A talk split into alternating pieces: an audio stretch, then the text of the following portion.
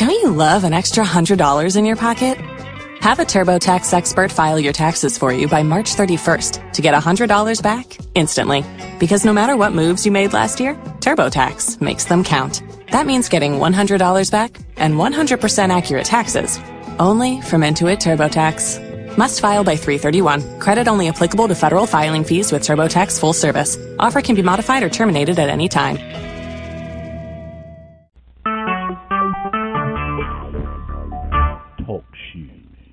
Recorded live.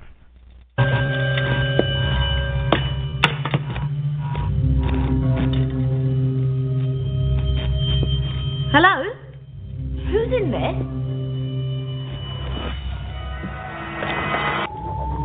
Hello? You alright?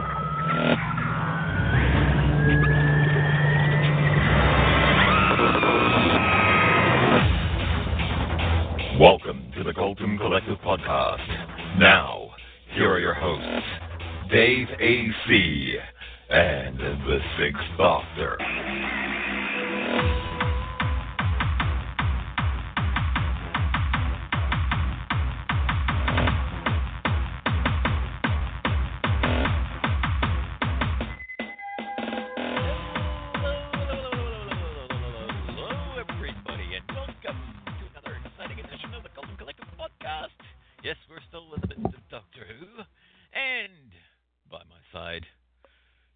Baby, it's Mr. Dave AC.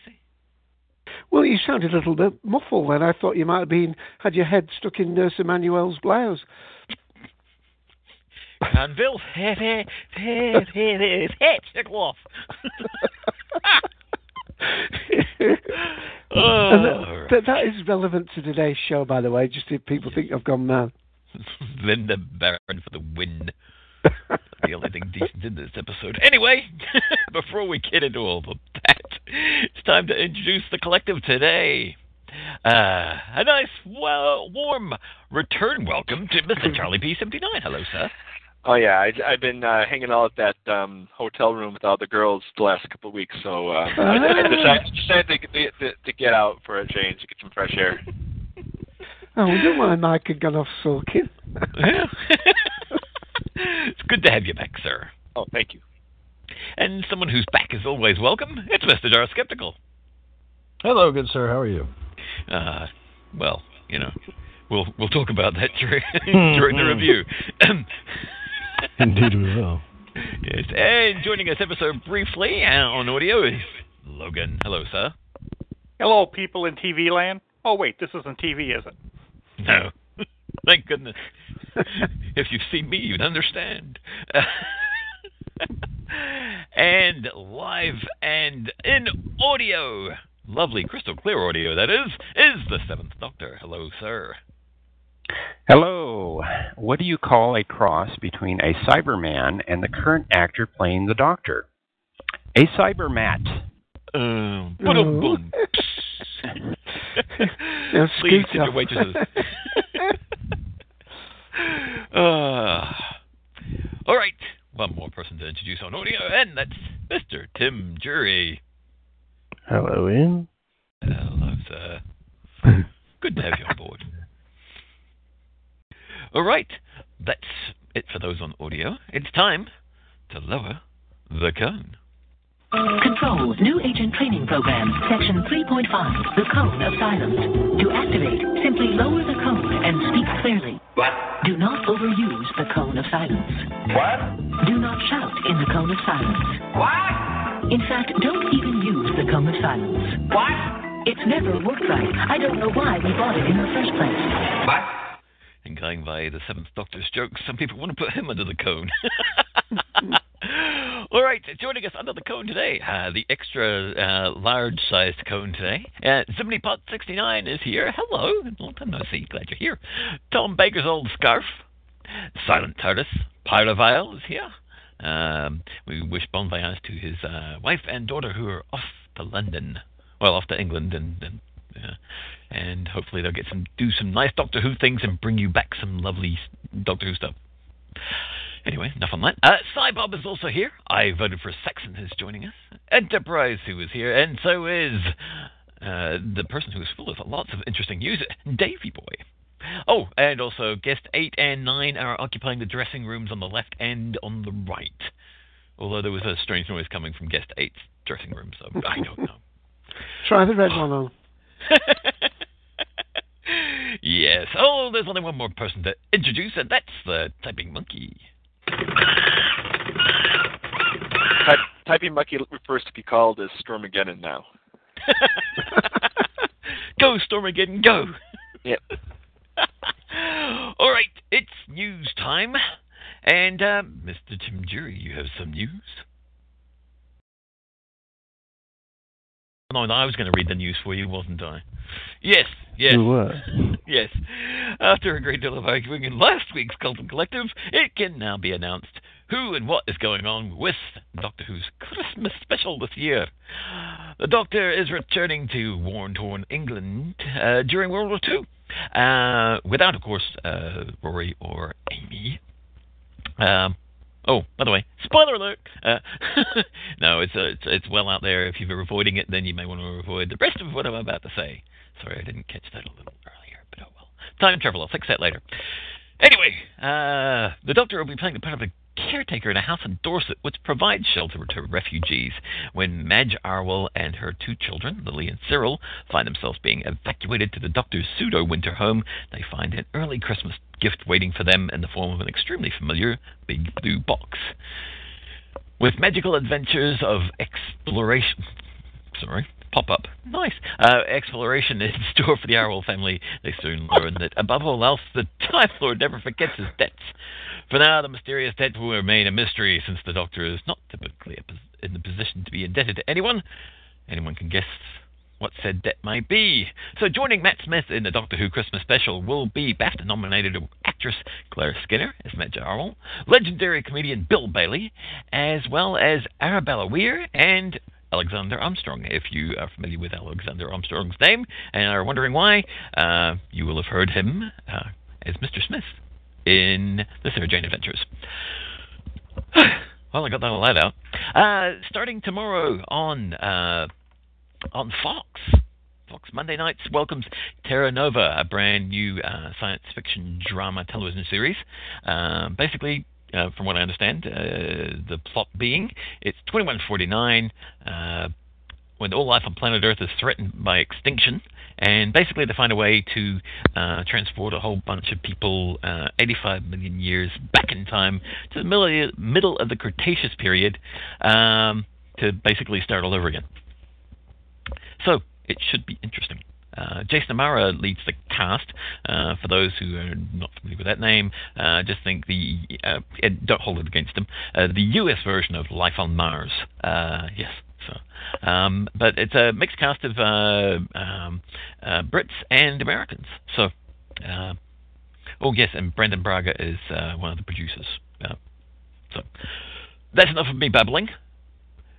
Time to hear some babble from someone else. Uh, while I duck in and see what Davy Boy has put in the chat. It's over to you, Mr. Dar Skeptical.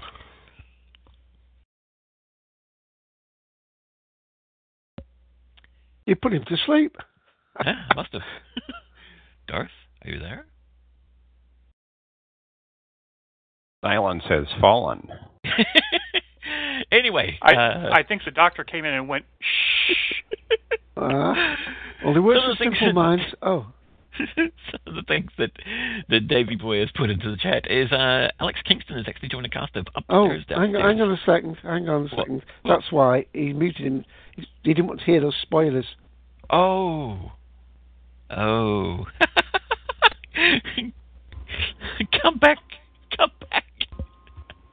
Hello, I'm sorry. Are we? Uh, That's are we in the? Um, uh, Yes, I would, would you like my news item? I have a news item for you if you'd like to Yes. have it at this juncture. Very well. Okay. uh, in uh, early last year, there was a show which, uh, uh, let's call it a pilot, was aired on BBC Three called "This Is Jinsy." That's J I N S Y, and it was a 30-minute, incredibly weird comedy pilot, which could only be called, I suppose, science fiction comedy, maybe science fiction fantasy. blended with Monty Python absurdism comedy. Uh, very weird, but incredibly funny. Uh, and for whatever reasons, BBC Three did not elect to pick up the series. Instead, Sky Atlantic did. And I'm not entirely sure exactly how far off the radar Sky Atlantic is, but I think it's kind of far, isn't it, Dave? Well, yes, Atlantic is on, but uh, I've never watched it. But is it is it a part of standard digital packages, or is it something you have to pay a little bit No. more for to get? Uh, I think it might be on the family package. Uh, so yeah, I think it's on the first tier. Okay, so it- not- it's all, it's only recently been on that. It um, um, Tim might know a little bit more than me when he comes on later, but as far as I know, it's certainly um, it's sort of you know less than Sky Two or Sky Three. It's Oh, okay, so it's not it, for American viewers. It would not be as distant from the normal package as say Stars is.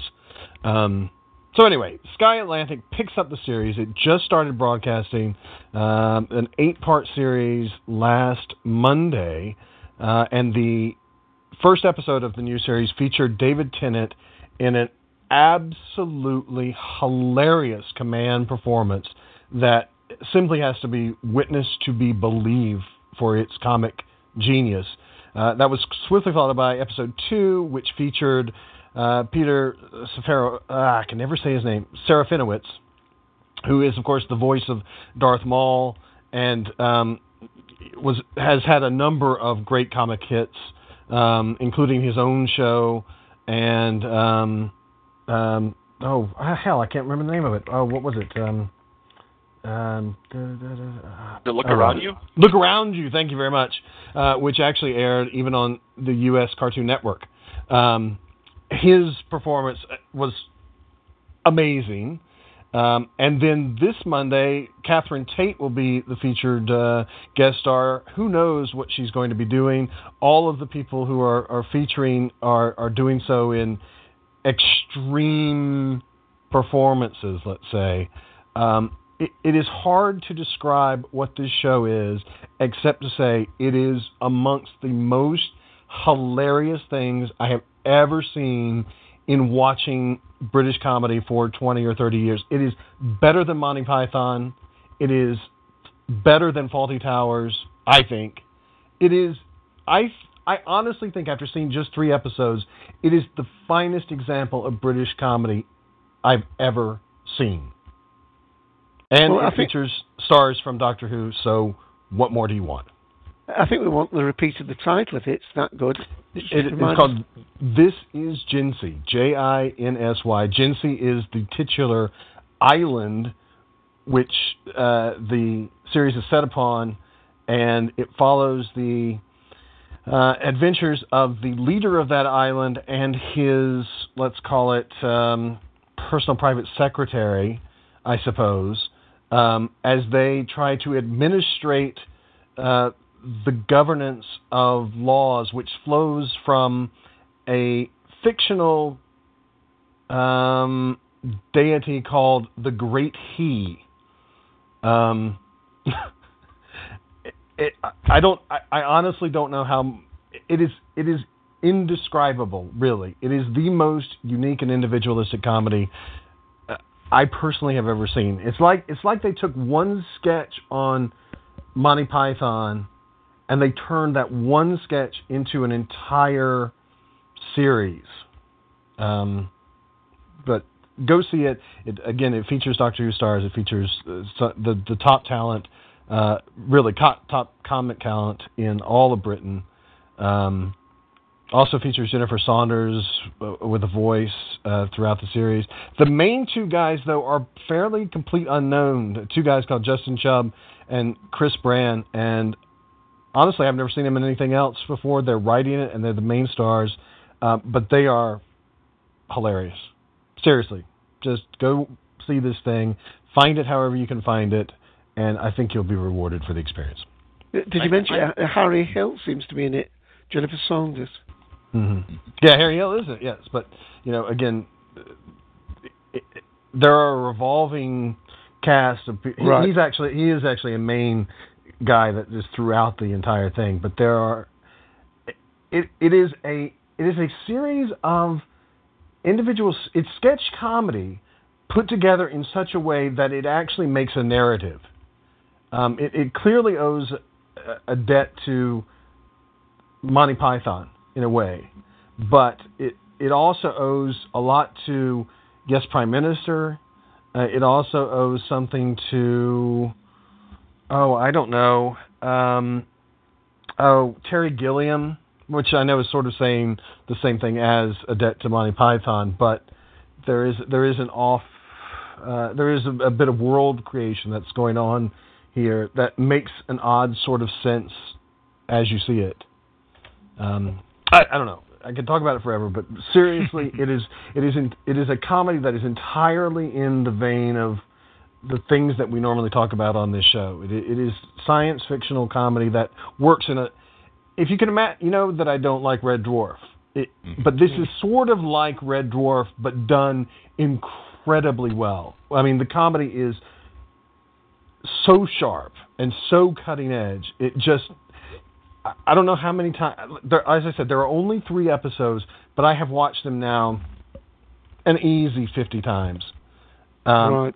And every time, every little sketch in it is comic gold. Seriously. Well, It's- they've made eight amazing. episodes. They've made eight. They eight, well nine, because the the pilot for BBC Oh, Three right. um, would make it nine, um, but uh, just ridiculous. think.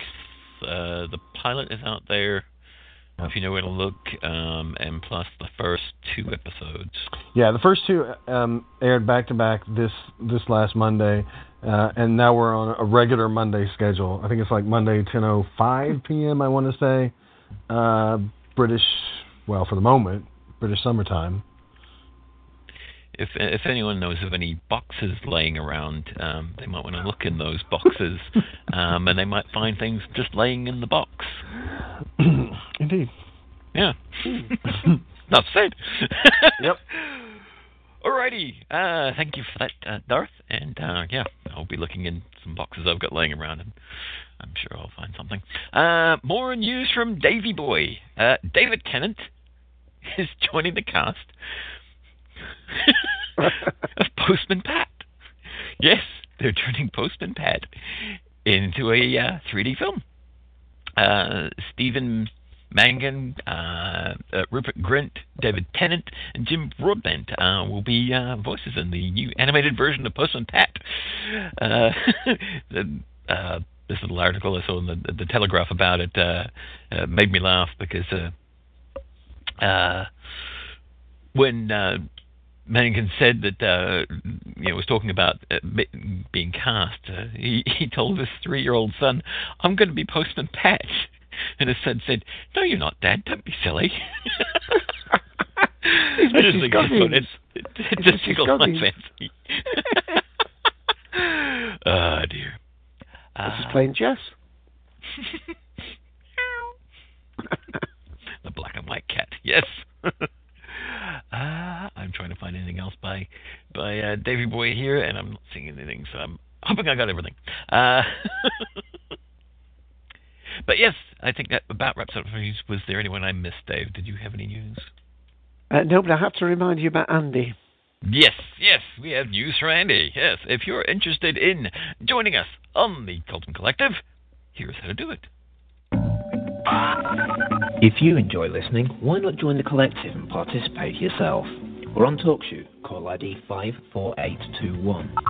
Call in on 724-444-7444. This is a US number, area code 724, so do check your calling plan before dialing in.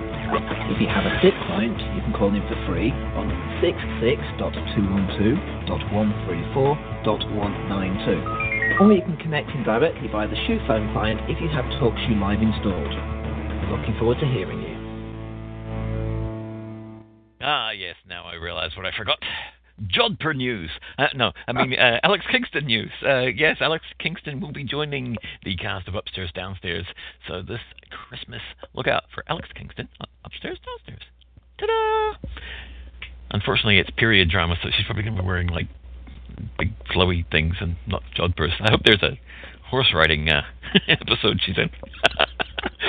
oh, down, boy, down. All right, Dave, take over before while I go take a cold shower. I think I should do, yeah.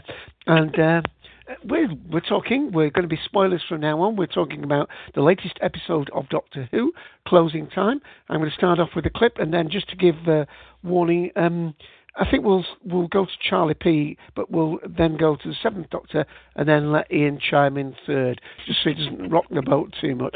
and uh, we'll play a little clip just to get us into the mood. So it's spoilers from here on in. Thank you. Better cash up then. You head off. I'll do the changing rooms too. Thanks, Donut. There's a list on the fridge, I saw it. And I've labelled the food and sort of numbered it. I can cope on my own. Now please go and have a rest. Hello. Sorry, we need to close up. Two minutes, okay? I'm coping. I'm coping on my own. Hello, Craig. I'm back. How could she phone you? Having who phone me? Nobody phoned me. I'm just here. Oh, you've redecorated. I don't like it. It's a different house. We moved. Good.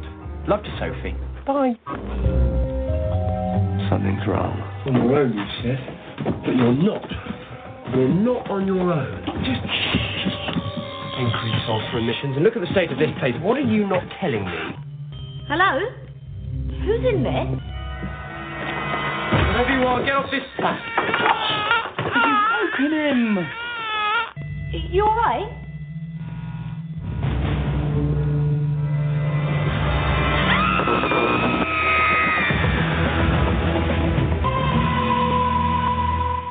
Okay, and we're going to put uh, Charlie P on the spot to start us off, and then we'll go to another clip and then Seventh Doctor. Charlie.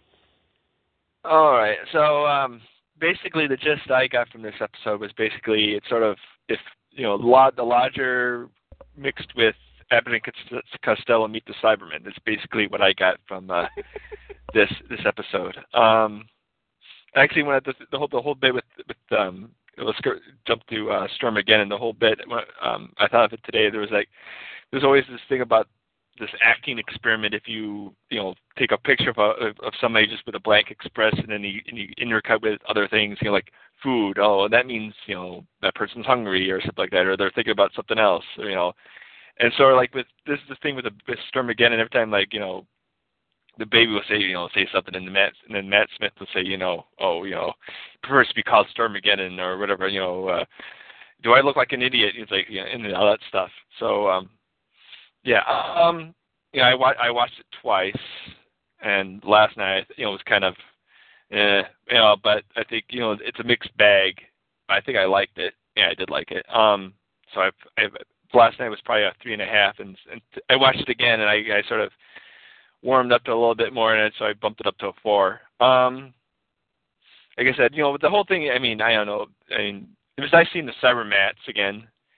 Um, just the and the little the little design with the teeth and everything. I have notes here, so um, you know that the line with uh, increased sulfur emissions and the um, the Dr. talking about you know his farewell tour and um, the whole bit. Um, you know the, the when you when you when you, when you see him as the um, uh, um, working in toy shop talking about you know you know the, the, kids about the you know, wasting their money on lamps and vegetables.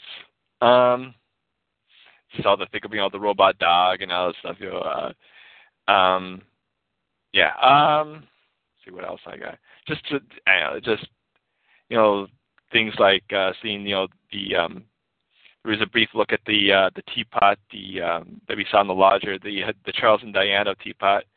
Um, you know, the I just that's that's your point of interest. Blimey, didn't you even notice that there were no Cyberdyne C's on the chest of the Cyberman? Oh yeah, I saw. I noticed that. Well, I noticed. I noticed they took them away. So, um, so yeah, I noticed that. But um, yeah, just you know, just little things I wrote down. You know, come along, bitey, and all that stuff. And you know, the doctor's wearing the eyepiece. It's you know very similar to the one Tom Baker had in Robot. So um, yeah, I think yeah, I think yeah. Um and it did. I just you know like like last night like when I watched it, it, it you know the whole blow 'em up with love bit bothered me, but I guess it, for some reason it didn't bother me today. So I don't know. Um, and of course, there's the whole big uh, coda at the end of the, of the episode with uh, River Song and the uh, the spacesuit. Um, but you know, I don't know. Well, it is what it is. So yeah, that's all I have right now. Okay, well, we'll, I'm sure we'll come back to you. I'm sure you'll think of lots more. I'll play a clip and we'll go to the Seventh Doctor. What are you here for? What's happening? Just popped in to say hello. You don't do that. I checked upstairs when we moved in. It's real. And next door, both sides, they're humans. Is it the fridge? Are there aliens in my fridge? I just want to see you, Craig. Cross my heart. Been knocking around on my own for a bit. Bit of a farewell tour. One last thing, popping in to see you, then I'm off to see the alignment of Exodus. The alignment of Exodus. 17 galaxies in perfect unison. Meant to be spectacular. I can't miss it. Literally can't. It's locked in a time stasis field. I get one crack at flying my TARDIS straight into it if I get my dates right. Which I have. Sounds nice. So this is me, popping in and popping out again. Just being social, just having a laugh. Right, and uh, the, just comment on that on text. Uh, are you referring to, uh, right, how it was referred to as jumpers in another podcast, not as jobbers? Is that what the text is about, Ian? Yes, yes. Tim corrected me saying it was jumpers, not jodhpurs, but I beg to differ. It was jodhpurs. Yes, it is jobbers, uh, but it, it was difficult to hear, I must admit. Okay. I, well, I thought she said jumpers first, but on rewatch I was like, oh, now that makes some more sense. Yeah, and and the repeating cycle in the uh, the Big Bang, where you keep so. In fact, I think that was one of your Twitter pictures for some time. For Yes. the door. Yes, yes. In in, in the Big Bang, um, um, Pandorica opens. She's wearing jodhpurs. She went into the other room to check out her arse. if she wanted to look at her breasts, she would have just stared down the dress. anyway. Radio. There we check, go. Check check the check the uh, the uh, what are they called closed captions. Yes. Okay. well, Seventh Doctor, follow that. I don't think I can. I'd like to follow it. Oh, sorry. oh dear. This episode was a mixed bag for me. Uh, I did enjoy the episode, um, but there were some problems with it. Um, uh, I, I guess you have to consider that this episode uh, was going to be a lighter episode, uh, so you have to take that into consideration when you rate this. Um, the Cybermen, they were kind of a mixed bag in themselves. Uh, I like the reference to "You will be like us." Um, I thought these were more of the Mondas type Cybermen than the the new series Cybermen that we've seen so far. Um, I think they've acted more like the Mondo Cybermen. Um, but I really want to see a story just about the Cybermen, and this wasn't it. Uh, I don't think we've really had one since the middle of series two, so I'm hoping pretty soon we'll get a, a Cyberman story about them, and and it'll be a good one, I hope. Um, the sonic screwdriver, I'm starting to really hate that thing. Uh, now it's starting to be a weapon. We saw a little bit of that in uh, Day of the Moon, and now we're seeing it shoot green um, energy waves again in this story. It was a little bit different, but uh, um, it's doing too much. It's doing way too much. Uh, I hope they tone it down. Is this a laser sonic screwdriver now? I, I don't know. Um, although I did like the one little line that the doctor had that, uh, don't worry, I have an app for that when he was referring to the screwdriver. So that, that was kind of a nice little line, but Perhaps we're building up to the having the red setting ready for him to give it to River Song at some point. No, that's a possibility. Um, the the eyepiece that was mentioned earlier, um, I didn't think of Tom Baker there uh, and Robot, but uh, what I thought was Eye Patch Doctor. Uh, is this kind of a foreshadowing of of uh, the Eye Patch Lady coming back, which we did see later in the episode. Um, but that just struck me there. Um, I, I like the scenes with Alfie. Um, the Stormageddon, Dark Lord of all, I thought was just great. Uh, who would have thought of that? I, I would never have thought of that for a line or a, or a name. Um, but uh, I, I love the scene with the Doctor and Alfie where he made the stars look like space, being out in space, and I just kind of thought, hmm, will we see a future Alfie sometime? Uh, maybe on a space mission, meeting the Doctor again, and I, I just thought that was great. Uh, if you noticed, uh, Alfie's jacket also had stars on it, so that was kind of interesting. Um, the farewell tour, um, when I when the doctor was talking about that, I kind of thought about uh, the end of David Tennant's tour as the doctor, his farewell tour, and I thought this was much better handled. Uh, instead of whining that he's dying, he didn't want to go. Uh, we had uh, Matt Smith's doctor, the 11th doctor, just um, kind of accepting it. And uh, oh, no, I've got to disagree there. Oh, okay. Um, because because between the last episode and this, he must have aged at least a hundred years. So he must have spent a hundred years avoiding it. Are we sure of that, though, Dave? Remember, the doctor lies. Well, I assume that the the as it ends with him getting the, the, the blue envelopes and the cowboy hat, he's now Mhm. our eleven hundred year old doctor, and when he left Amy and Rory um, uh, with their house, although he could have aged as well between between the end of um, A Good Man Goes to War, where you know he left in the TARDIS and told River Song to get uh, Amy and Rory back, to when he meets them again in the cornfields in Let's Kill Hitler. You know, a lot of time could have passed during that thing. You know, he comes back with his new coat, and he could be 50 or 100 years older there. But I got the impression that uh, we've got to assume that a lot of time has passed between him leaving. That's why he looks so fondly at seeing Amy and Rory in the store. Uh, obviously, not much time has passed for them, maybe only six months.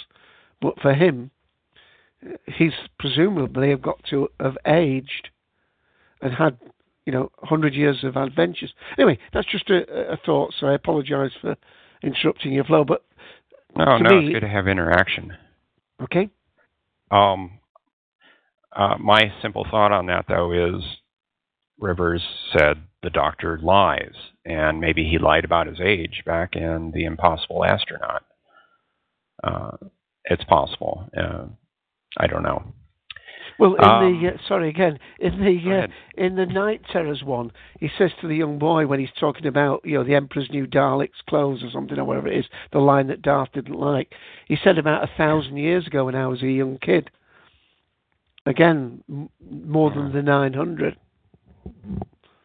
Yeah, could have been lying nine hundred, a thousand. It's it's pretty close. He he could have gotten away with it and still be nine hundred. Yeah. I don't know. Um, let's see. Uh, looking back through my notes here, uh, you know, when I first saw this episode, I, I watched it twice. The first time I through, I thought, "Oh, I'm not going to have very much to say." Uh, second time through, I had quite a few notes that I wrote down. So uh, I guess I did have a lot to say about this episode. Uh, I, I, I think Craig in this episode was was important. I don't know if the Doctor has realized it yet at the end of the story, but um, how much the the world and also the universe needs the Doctor to be around to make things right that are wrong. Um, I, I think the Doctor is going to come to realize that in the next story. Um, also, I, I think Craig shows how good uh, the Doctor is for his companions. Uh, I, I just hope that the Doctor realizes that and doesn't throw Amy and Rory off to the side again and say bye and not come back. Uh, I, I I think we're going to see him again next year. So uh,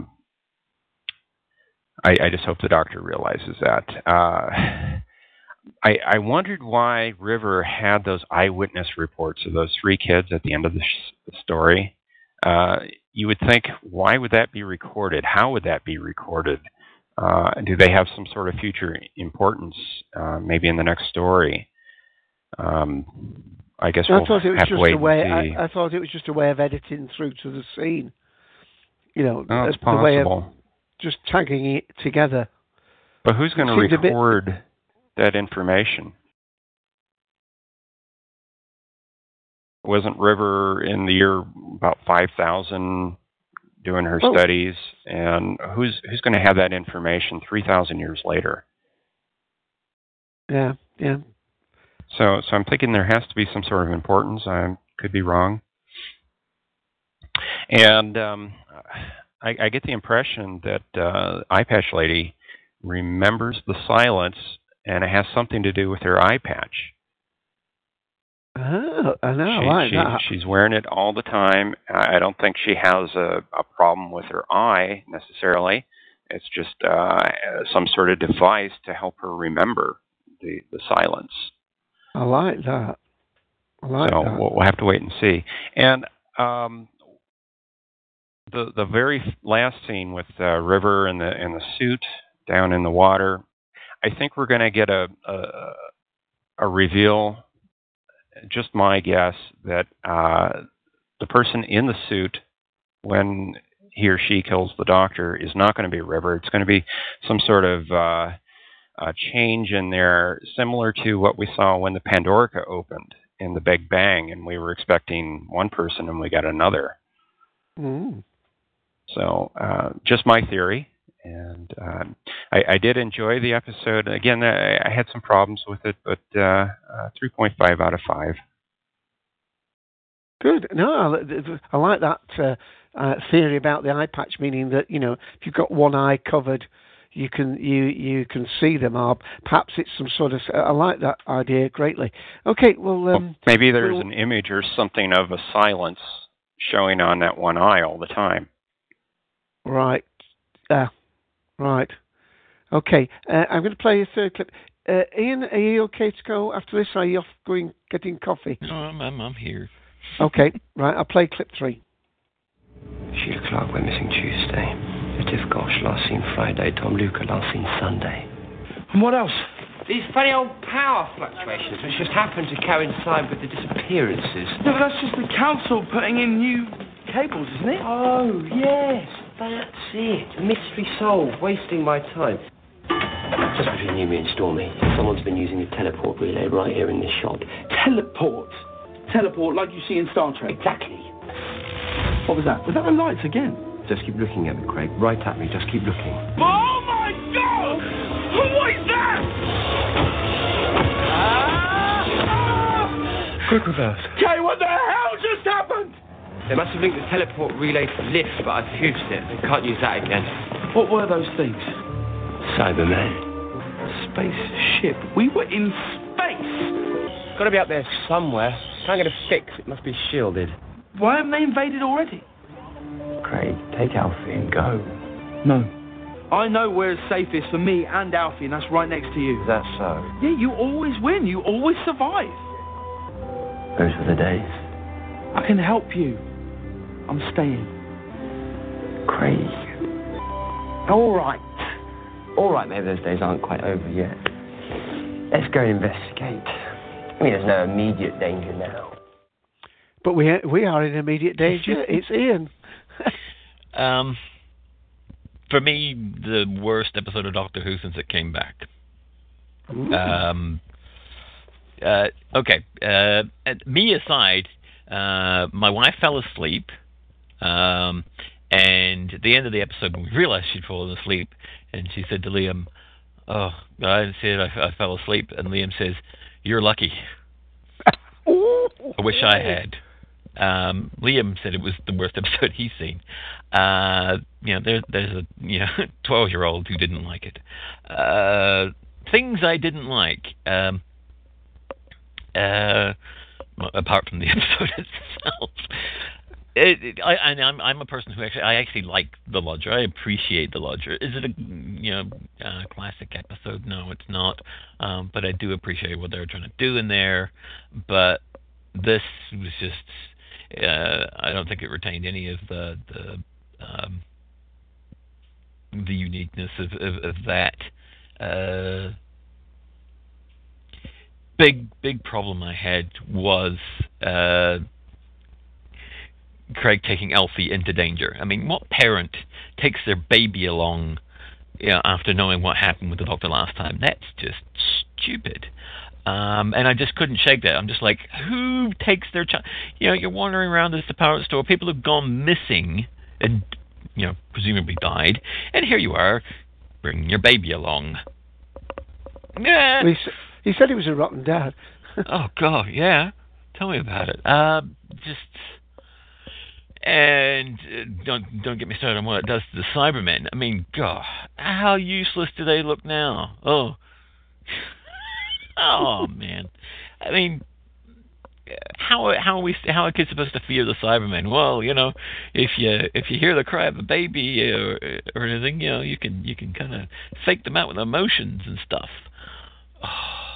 Well, this is the I- same thing that just- was the night put in- terrors thing, wasn't it? Just put in in, in, in, in in text that the Cybermen have always been, always been useless, but even more so in this. I mean, this is just pathetic. They weren't even a threat. They managed to bag a couple of people who were you know alone at night in a department store. Hardly uh you know hardly a huge threat really. um, was cool kind of seeing the Cybermat didn't didn't dig the the, the gnashing teeth. You know, uh, um, there was one that they, they had during uh, Tom Baker's run. Uh, it, it was it was weird. It didn't look like the original side Cybermats. It was a long kind of snake-like thing, and I remember it leaping up and, and, and biting Sarah Jane. And you know what? I had nightmares about that thing. Yeah. This, yeah. Um, the script does go out to the your problem with the baby being taken into danger. I, even so, I mean, yes, the bit where Craig's where where yeah, but still, uh, I just as as a parent, I just don't get that. Uh, I'd be like, you get out of here. You know, I wouldn't be helping the doctor. I'm sorry, I wouldn't be putting my child in danger that way. Um, no, don't buy it. It's I just I got to the end of it and I felt really kind of let down and disappointed and it, it was just bad. Um, I'm going to watch it again tonight. Thanks, Dave. You get to see Nurse Gladys Emmanuel. yes, yes. Uh, yeah, I guess that's a highlight. Um, we- we're seeing Lynda Baron on screen again. Love Lynda Baron.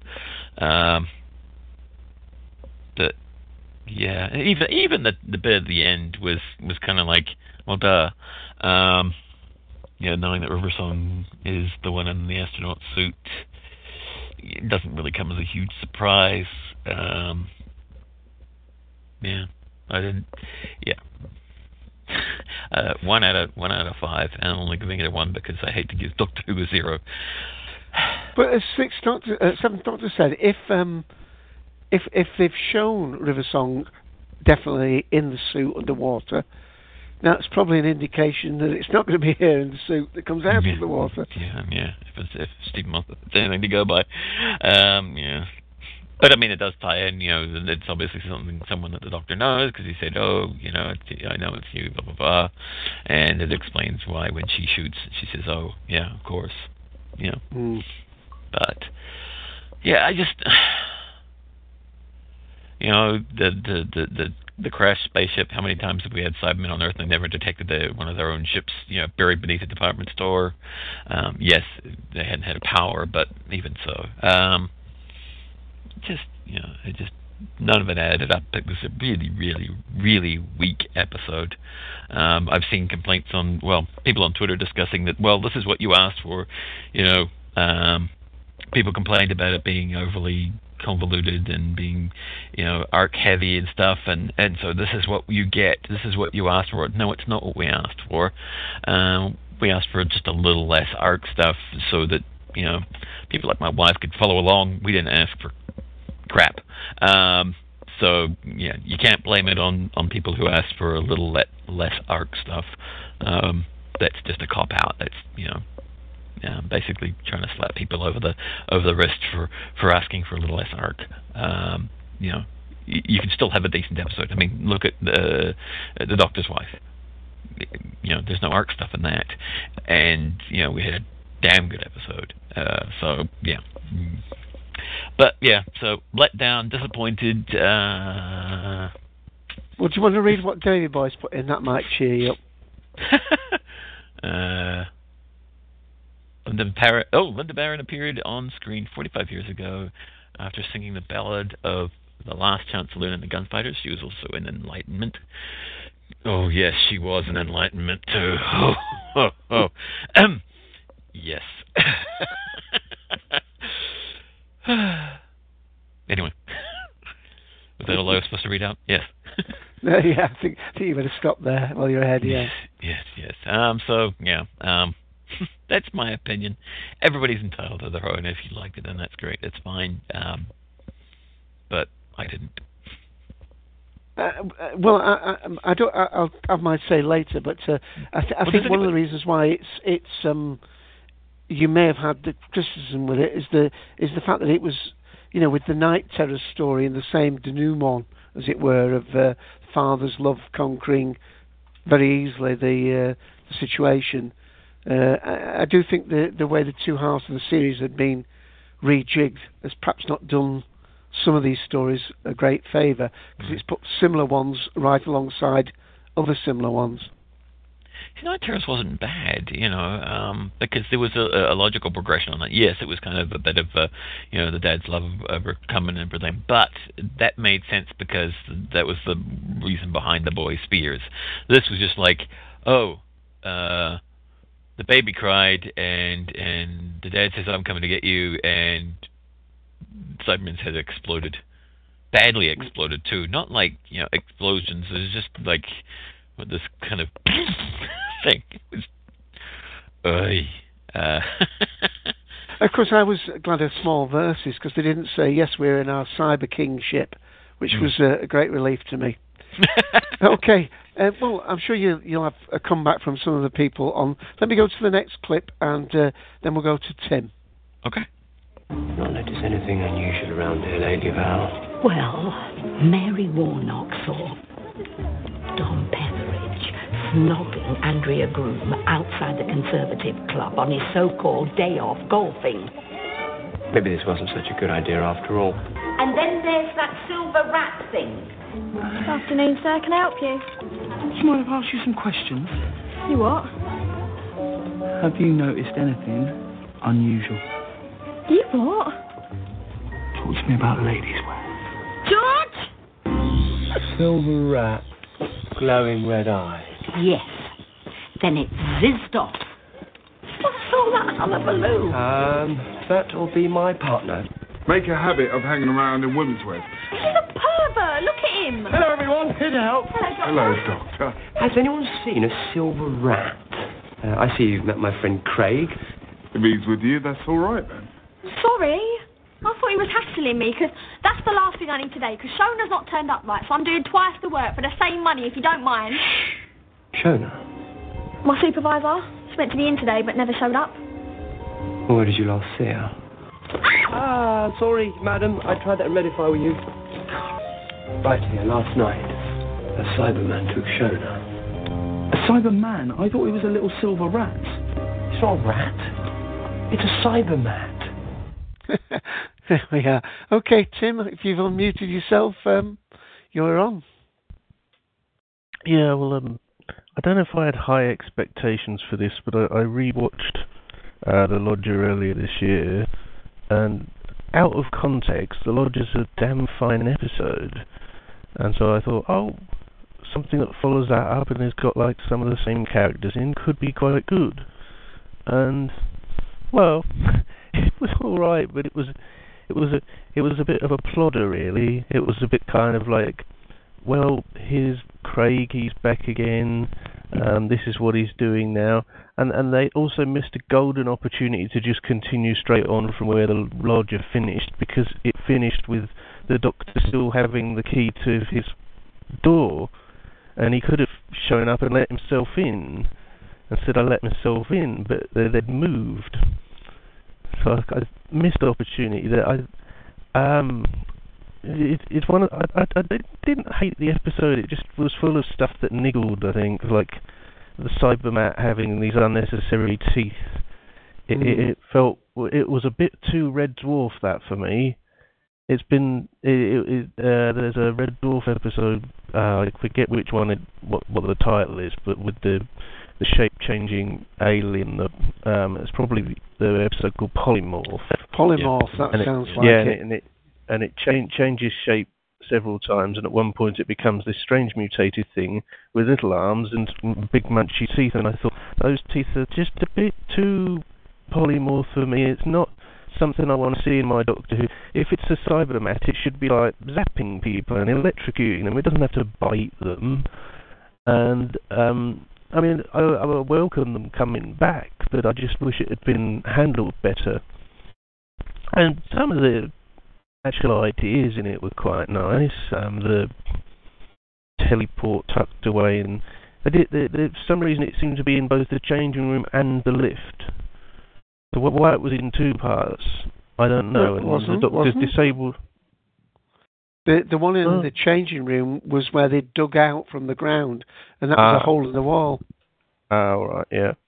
But um, yeah, um, the the there were some positives you can give on this. There's some nice bits of design in it. This cyber ship was well put together, and um, it was interesting to see that they didn't adopt uh, this rather gory method of um, conversion that RTD Zero had of all this strange CGI stuff coming down and attacking your head, and it, it felt more. It it kind of felt a bit more credible that someone would be put into a machine and have all this stuff clamped on them and stuff, and that that felt a bit more with it. But at, at the same time, it, it it was it was full of little annoyances like that. But um, it, I th- I think the it the, the the main thing that grabbed everybody was was like about the last five minutes of the episode because everything kind of wrapped up at around the forty odd um, minute mark, and then suddenly out of the blue we get all this River Song stuff to pull us into next week, and um, well that, that that's kind of set everything up, and especially the the bit with the the doctor as well uh, borrowing the, the envelopes and saying, oh can I have these, which uh, and I thought, oh, so everything's joining up, and we have like a bit of circular storytelling here. Uh, but um, it, it's one of those things. It, it's not not. I, I- I've definitely seen worse episodes since Doctor Who came back, but this definitely felt like a bit of a plodder while we're waiting for the big um, climax next week. And um, I think I'll I'll drop a rating in now because I, I have a feeling I'm going to drop off in the next few minutes because I have that This Is Jinsy thing waiting around to watch. Okay. And uh, so, ha- having watched this a couple of times, I think three three out of three out of five really. It was wasn't it wasn't rubbish, but but it, it, it just what didn't quite live up to its own its own hype really. That's not a bad rating for it. I would thought. I mean, it's quite generous in some people's mind. It would seem. I, But I think I think it's it's it's low for me. Right, right, right. Okay, well then, thanks, Tim. Uh, I'll play another clip and then we'll move on to Darth. Uh, but thank you for that. Uh, cheers. Doctor! Doctor! What, what happened? Oh, I've been, I've been chipped, chapped, chopped. Ah, the Cybermen. It killed George, took him back to the ship. The Cybermen are here. You said. Yeah, I know what I said. I say a lot of things. But I used the teleport. It should have taken them days to repair. Are you okay? Oh, I should be dead, but the arm that chopped me with it was damaged. Old spare parts must have changed those missing people. Changed the missing into Cybermen. Why didn't they change you? Long story. I'm not exactly compatible, but why are they using spare parts? Why? Everything I find out makes less sense. Doctor, listen to me. If the Cybermen are here, then we're not safe. We've got to go. We've got to go back to base. We've got a base.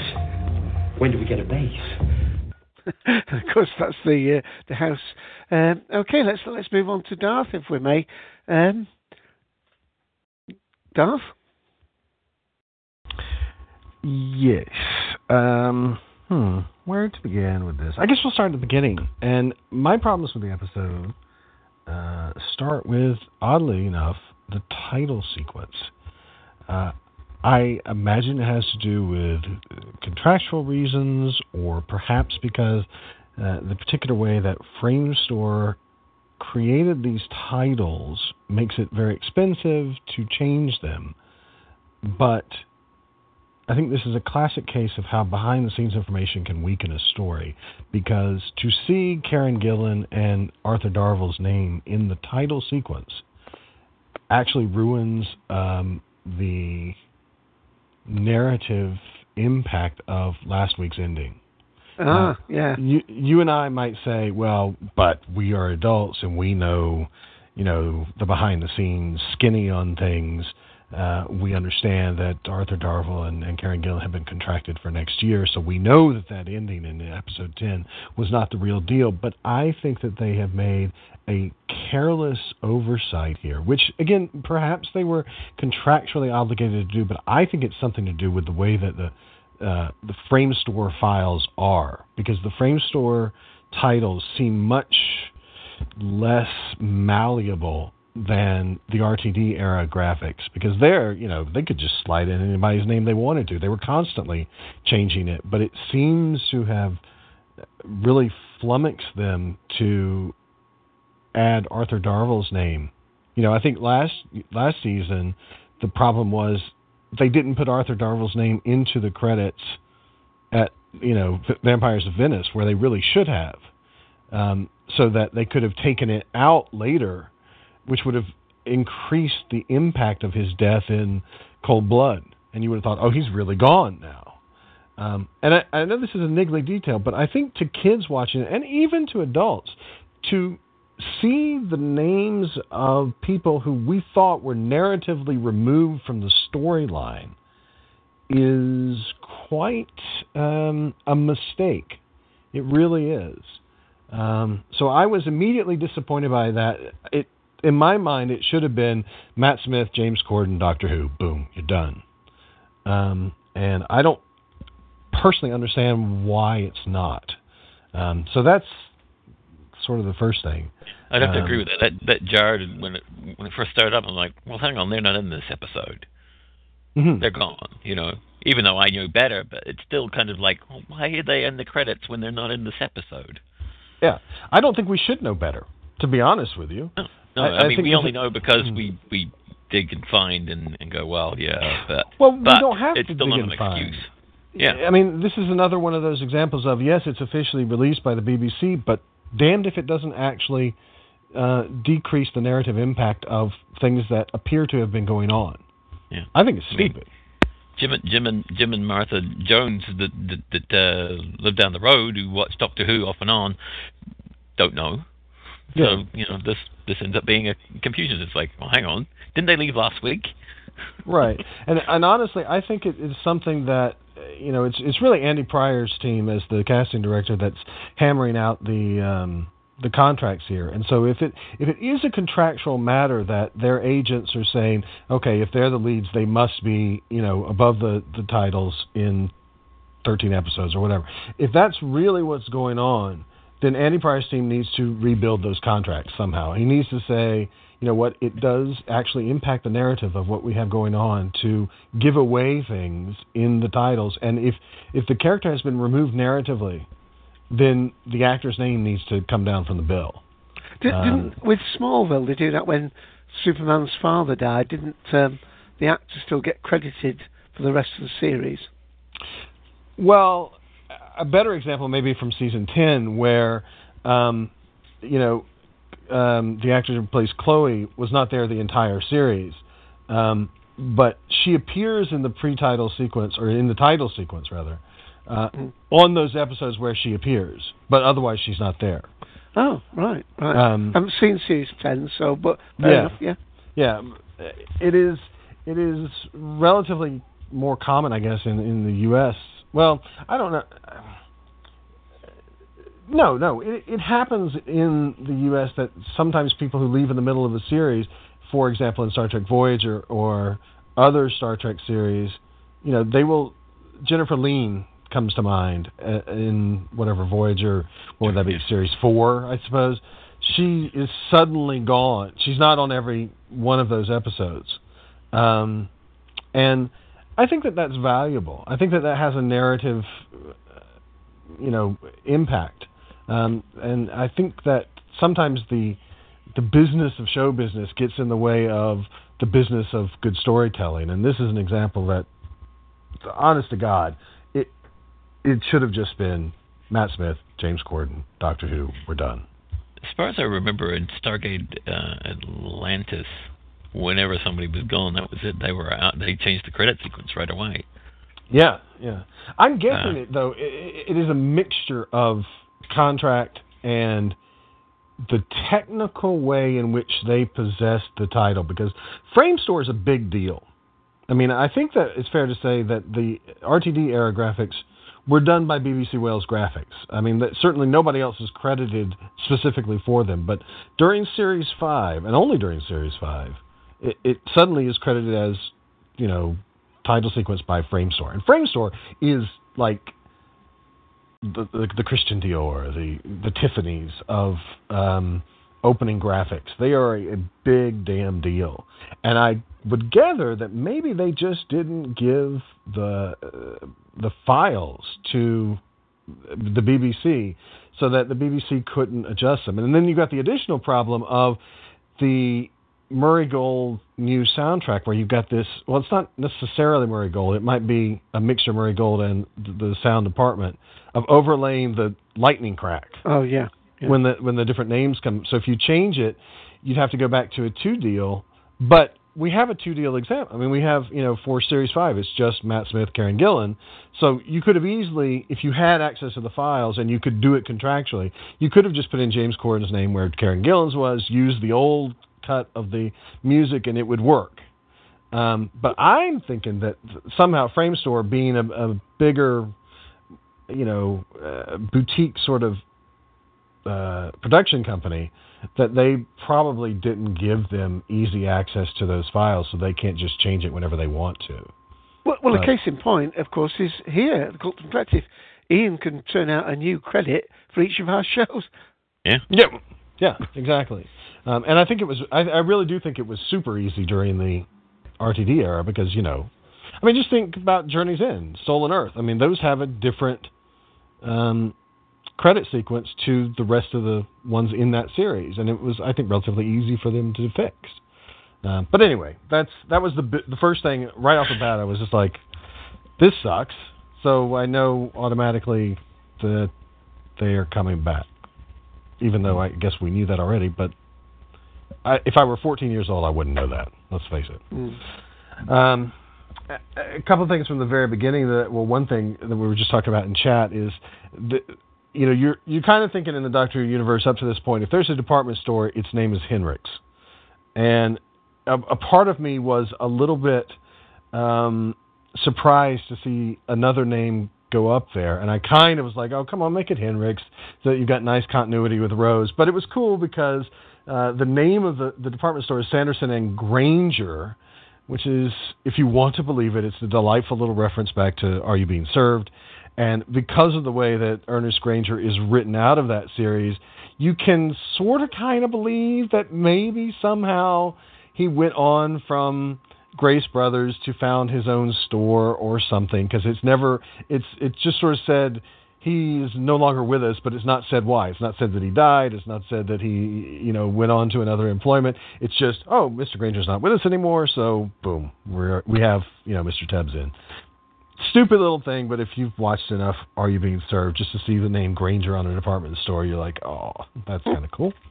Um, and uh, sorry, I'm just reading what Par- Paraval has put in text. If it had been Henrik's, it would have been Sapphire Vampires from from. Uh, Well, that's true. Um, I, I- I have to say, I you know, generally, I really actually did like this episode. I thought it was in, in terms of um, the relationship that we got in the lodger, which you know I don't like for various other reasons, um, mainly having to do with the fact that I prefer the original source material because I'm crazy, I guess, but I do. Um, I, I thought that this was a nice building on that, and I, I liked the performance of, of Craig here. And, I, and a thing that I really enjoyed was, although there was sort of that Eleventh Doctor weird awkwardness in places with human beings, mm. something about this particular interaction made me think, you know, that was a fake from the lodger. It sort of redeemed the lodger a little bit in that we see here that the doctor actually does quite understand what the hell's going on with human beings, and he's just sort of, you know, putting on this little act. Um, so I kind of thought it was a more it, it, it redeemed again that that lodger thing that I didn't quite jibe with the last time we saw James Corden, and I, I also, you know, I really did like the double act.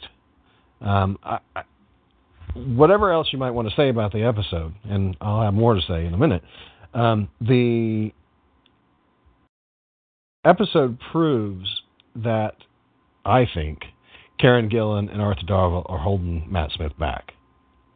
I think that he is much better here with this person that is not connected to the whole Amy Rory deal, and that really makes me want to see another era. And I bet we'll never get it. It looks like we're we're stuck indivisibly with Matt Smith and Karen Gillan and Arthur Darvill, but it really makes me think Matt Smith would just be fantastic with somebody else. Uh, I ate this episode up for it being Matt Smith with a totally different companion, and I and I loved the whole playing with the the word companion that we had throughout the the episode, and you you know you see people mistaking it for a sexual term, just like we did in series one, where the police thought that it meant that somehow Rose was the doctor's sexual companion, or, or Jabe in the end of the world thought that it had a sexual connotation, and here again you get you know. Um, this this lovely uh, sexual patina that's thrown onto things. I thought that was all great. Um, I I I absolutely enjoyed the whole domesticity of the thing. Um, the fact that it is mostly within a department store and or a house um, was great. Um, but I'm a fan of that sort of suburban deal. Uh, you know, it's one of the reasons that I like fear her where a lot of people may not. Um, it's one of the things that I like about the Rose character and her, you know, the, the frequent visits to her uh, apartment complex. Um, I, so I, I, I like that. Um, I, I thought that you know it's not when you look at the last two episodes, which are so stylistically designed from a directorial standpoint, where you had you know relatively complicated shot setups and everything. Um, you know, this was much more straight down the middle television making. You know, nothing terribly complicated going on with the camera, no great camera movements, not even rack focuses to any straight, uh, great degree. This was, you know, soap opera filming, but well, better than soap opera filming, but you know, certainly nothing more than I guess we'd say Law and Order filmmaking or whatever. Um, but it was you know completely appropriate to the script, and I thought it serviced the plot well, and it, it was fine. Um, the resolution, though, just like everybody who's come on so far, is, I mean, it's it's stupid. There's no getting around it. Um, and you you do feel that you know the five minutes we got with River Song at the end, or however long that period of time was, the denouement, let's say, the, the, the price of that lengthy denouement was, you know, a shortened plot resolution to the main story, and it's a stupid plot resolution. And it is the fourth time I think we have this entire series of fatherhood being the reason that yeah. Uh, an, an element with a major plot element is resolved, and I'm damn tired of it. I mean, this is much worse to my mind than the gay agenda ever was in the RTD era to the extent that it existed, because the gay agenda was just about background, you know, character detail, but it really didn't have anything to do with the resolution of the plot. Whereas this season, and we're just talking this season, but certainly the the Steven Moffat era in general, but this season has been almost entirely about fatherhood. Almost every story has some element of fatherhood in it, and you, you know it's the because he's a father. one. Yeah, yeah, yeah. I mean, it, it is him reflecting his own life standards, and that's fine. I mean, a writer writes about what he knows, and a writer is going to approve probably those things that he knows, and for him, Doctor Who is probably indivisibly linked to fatherhood. Um, it is the way in which he communicates with his children in a lot of ways. We we are given to understand, um, but it is damned repetitive at this point. Having said that, this is the best of those stories. I mean, this is better than Night Terrors. This is better than um, that strand within the Almost People. It is certainly better than Curse of Black Spot. Um, it, taken in isolation, I'm sure that you know, two years from now, when we're not involved in this story arc, when we're maybe even in another producer's era, this is going to be, I think, more durable than the others that have come in this series. Um, just because of the quality of the double act between the two actors and and the the frankly sparkling dialogue. I mean, there's so much going on in that dialogue. Whether you're a Doctor Who fan and and and love the reference to the three doctors and the five doctors, where the Doctor says you've had this place redecorated, I don't like it, um, or uh, you know. I'm sure we could list lots of other different little interactions between the Doctor and, and Craig. Um, you know you're going to appreciate it. I think in the future as just a a, a great way to write dialogue in a humorous way. It, it, it, that has certainly always been a strength of Gareth Roberts, and it certainly I, I think maybe this might be his his funniest script in terms of dialogue. Um, but it, it you can't get around the fact that that damn ending makes zero sense, and it's at least Gareth Roberts has the good sense and I would say manners to essentially apologize for it. To have the doctor say, no, no, no, it's not that love conquered all, it's that insert technobabble here. And then he mm. stops the technobabble and says, yeah, actually, it's just that love conquers all. I mean, I give Gareth Roberts full credit for realizing he was writing a crappy ending and for putting that into the script as if to apologize for it. So I, I, I guess I like it better than Night Terrors for that very reason. Better than Curse of Black Spot. Better than The Lodger even last time. You know, because at least he's saying, "Look, I know I'm doing this, but I'm doing it anyway." Because frankly, I got to get on with five minutes that probably is written by Steven Moffat here. Um, so whatever. Uh, again, you know, can you is this a good return for the Cybermen? You know, is there such a thing in the first place as a good return for the Cybermen? Or is it time to leave these damned creatures in the 1960s where they belong? I think it's time for the latter. I am so sick of Cybermen. There has not been one damned appearance of these stupid monsters in the BBC Wales era that's been any damn good because – at the very beginning, Kit Pedler and Gerry Davis screwed the pooch. At the very beginning, when they came back with the second appearance of the Cybermen, they totally screwed it up. They wrote a totally contrary origin story to what they had started out with. And we've been screwed ever since with these creatures. And they just kind of look menacing. People sort of like them because they're human, but not human. But this is, I think, at the point where you say, it is not possible to write a good story with the Cybermen. And it's just not. Because if you try to go in the direction of doing something original, you're going to end up with the Borg. There's no, you're not yeah, going to make it any Borg better than Borg. Yeah, yeah. Yeah. I mean, Star Trek took the idea, stole it directly, did it better. And now mm. Doctor Who can't do it because it's already taken. And in the public consciousness, it's a Star Trek idea.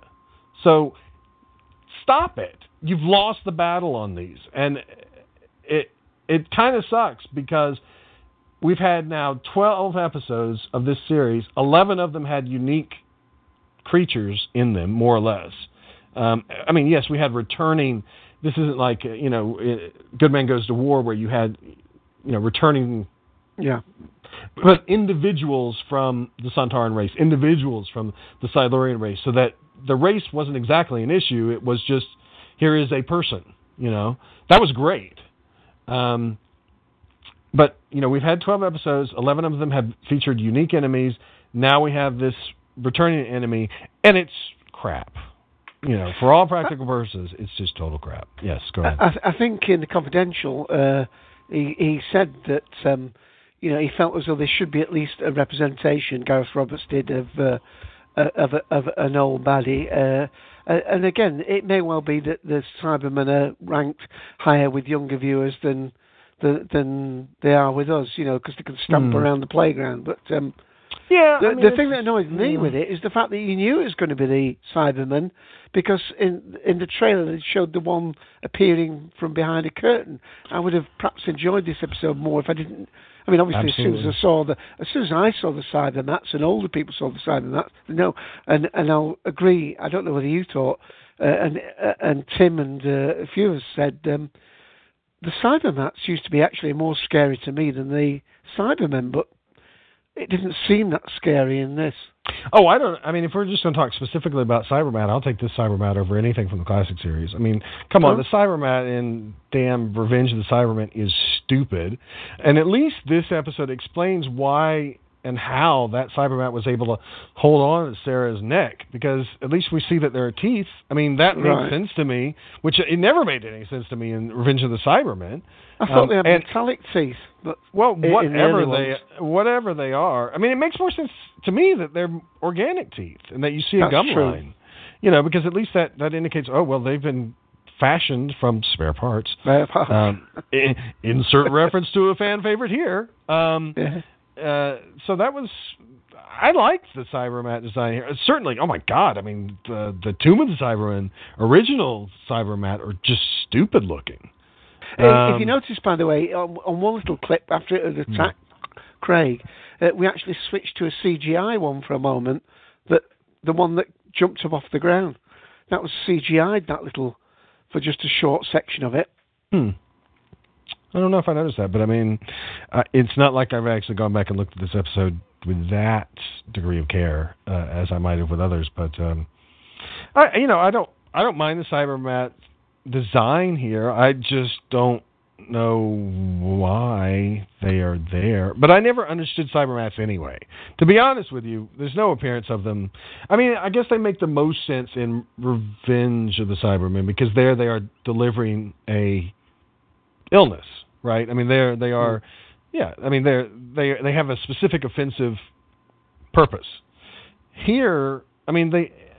I'll grant you, they are given a specific purpose here, and it's it's it's justified that they're here, but they're not the most interesting things to me in the world. Um, but you know, of all the cyber cyber mat designs, I'll take this.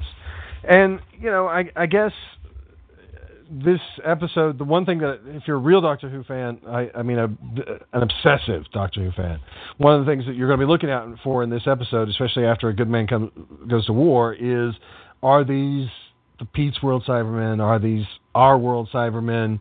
And I think you have to say, at the very least, they're not Pete's World. There's no way that they're Pete's No. World.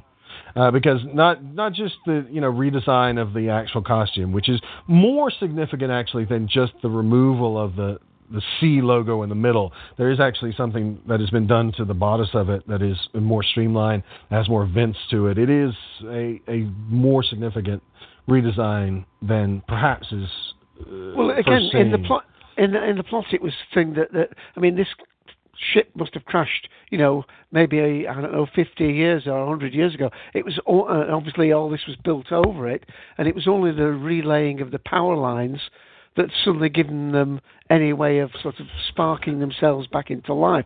So Right. they're remem- remnants of a uh, an invasion that that never. Got anywhere. You know, the, they're the unexploded bomb of a cyber ship.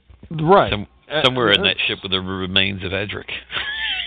Yes. Oh, wouldn't that be nice? Uh, but um, yes.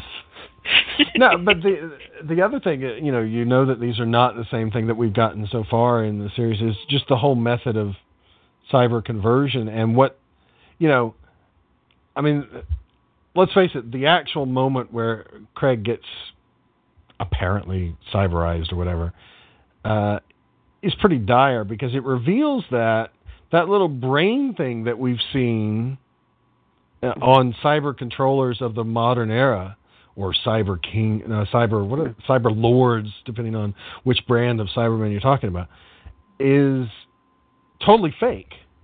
Because you can see on the interior side that there's just a little brain shell there. I mean, it's not actually his brain; it's just the symbol of a brain for some bizarre reason.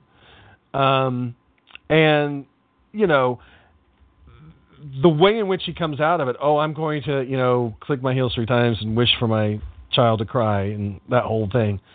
It, it, it's you know it's trite, whatever that, but in terms of how cyber conversions work, it really is not consistent with Attack of the Cy- I mean, um, Rise of the Cybermen, because there, the tenth Doctor makes what's her name, Susie, Sally, whoever the hell Yeah. it is that she finds, you know, remember her wedding, and that doesn't make her, you know, suddenly come back to life. And you'd think that the power of remembering a wedding has got to be close to the same emotional level as, you know, hearing your child cry. Yeah, I- I- that's, you know, that's similar levels of emotion. And, you know, the one doesn't make the person come back, but the other one does. So they're not the same Cybermen. Go ahead. I, think they changed the rules with Cybermen, didn't they? After the uh, the the the um, Pandorica opens, was it the the Underhenge story where we had this sort of uh, uh, empty Cyberman suit crawling along looking for a body, uh, uh, and the idea was that you know uh, the skull popped out of the head, ready to take a new body, and and this was really a re it's not consistent with the, as uh, was said by someone earlier, the you know the uh, the the hair knitting, you know the gadgets that came over the head and sort of chopped the brains out and uh, uh, and did them. I mean, But it's but the weird thing is, of course, it's not even consistent with old school Cybermen, or certainly not with Attack of the Cybermen, if we're going to actually believe that that's still relevant to canon or whatever. But um, you know, I mean, there it shows it to be an irreversible process. Totally, you're done, and that it that it you know is physically quite painful and degrading, uh, or degrading rather. Um, this doesn't really show us any level of de- degradation. I mean, it's just he's popped into a helmet and the helmet pops off and there's no cigars left there's no nothing left. It's just you know he is whole again if he was never i mean it almost implies he was never not whole. And and the real question is and i hate to say it but the real question is how are they going to put the bulk of james corden into the full suit? And for that to make any sense. I mean, I'm sorry, but that is a question you kind of got to think about, and they just never really get to that part of the body, which is probably good. Um, but it, it's weird. And the other thing is, you know, uh, okay, this army is being made up of spare parts. I mean, you, you do get that that said twice in the episode, and so you have to think that these Cybermen are not fully human. You know, it's not like they've taken a complete human and made them into a Cyberman. They've taken some parts from somewhere and reassembled them, which doesn't really make any sense because why would they kill these other people? You know, George, the security guy, Yeah. the uh, The the, in the- supervisor, uh, yeah. yeah, yeah. And by the way, I'm sorry, but why did they kill all the black people? But we'll leave that on the table for a moment. Um, um, and, and why do they kill them and not make them the cyber controller? Why is it? Oh, here's this dude.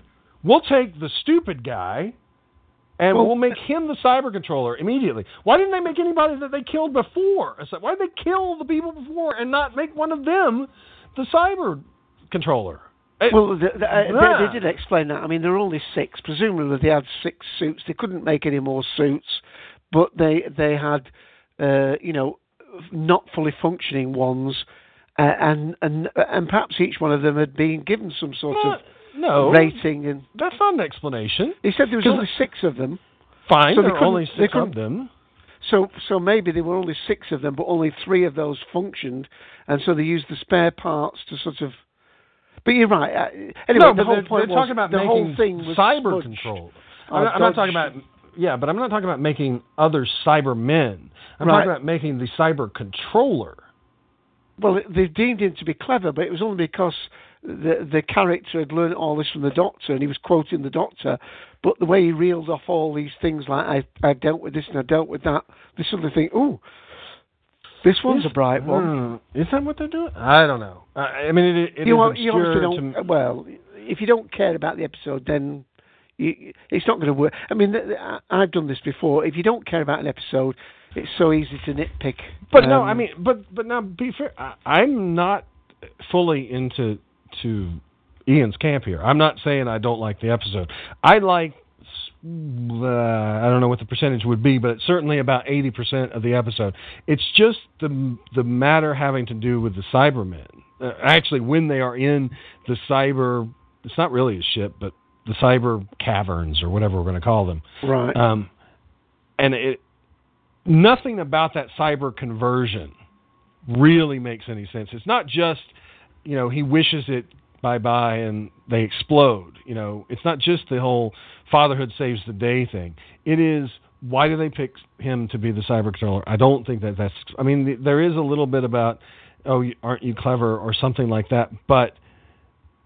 Uh, I mean, if the Cybermen are really thinking that this guy is clever, then they really are stupid. I mean, as Ian has rightly said, the episode does nothing for the, you know, uh, the seriousness of the cyber race.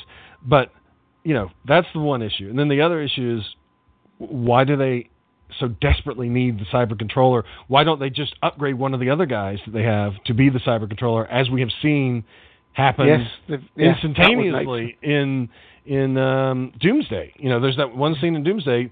Cyber controller dies. Okay, you're the next cyber controller. Update. You are now the king. I mean, They haven't got any, haven't got any black paint for his uh, for the uh, bars. Well- But you're right. Yeah. Uh, you know, yeah, Yeah.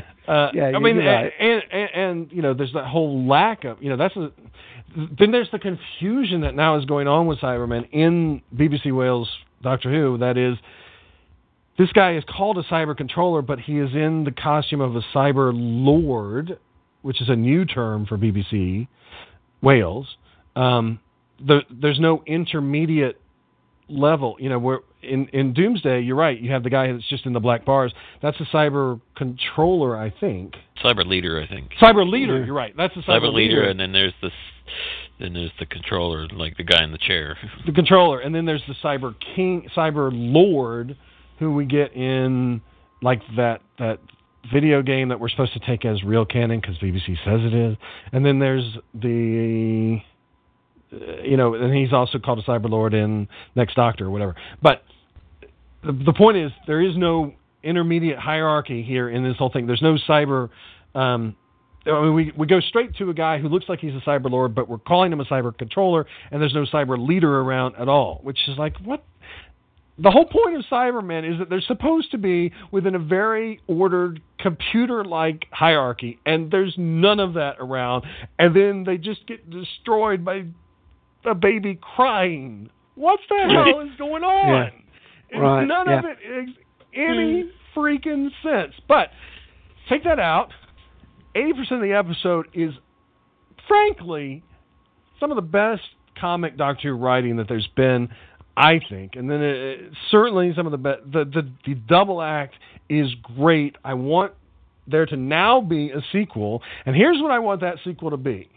I want it to be the Doctor and River, the Amy and Rory, Sophie and James Corden sitting around a damn table having dinner. That's what I want. I want a couples night out with these three couples that we now have in modern Doctor Who.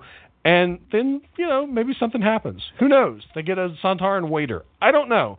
But I, I see the potential for a couples night out, and that's what I would like for our next uh, Gareth Roberts installment in the soap opera of Doctor Who to be. Okay. Let, let me stop you there. what what, what I'd like to do, Ian, is um, I'll, I'll play another clip, and then I just want to do a couple of housekeeping jobs, and then um, uh, well, let me play the clip first, and then we'll go to that. Come on, Craig, pick up, pick up, pick up, pick up, pick up. Doctor?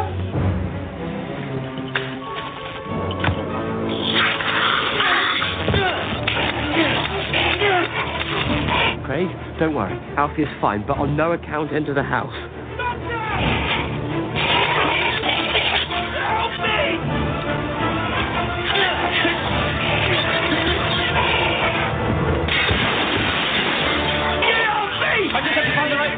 Right shut it down again. Hit it! Break it, Craig, Craig, break it, Craig! must be shielded from metastatic energy, of course. Yeah, of course. Don't worry, I have an app for that. Stand back. Stand back.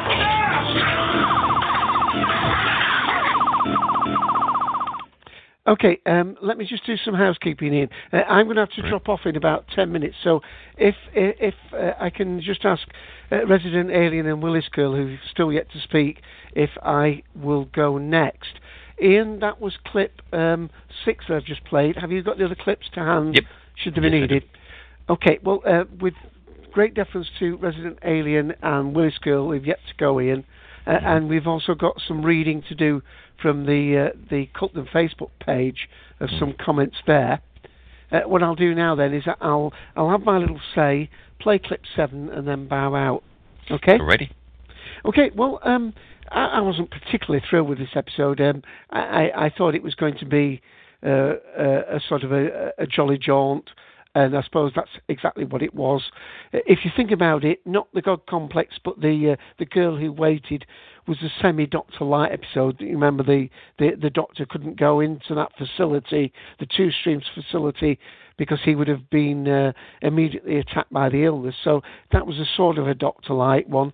And I saw this, uh, although I take on board what um, uh, Darth said about the fact that really it, it took away the fact that um, uh, you know Amy and Rory uh, were in the titles, and and and therefore it was less of a surprise when they actually appeared in the episode.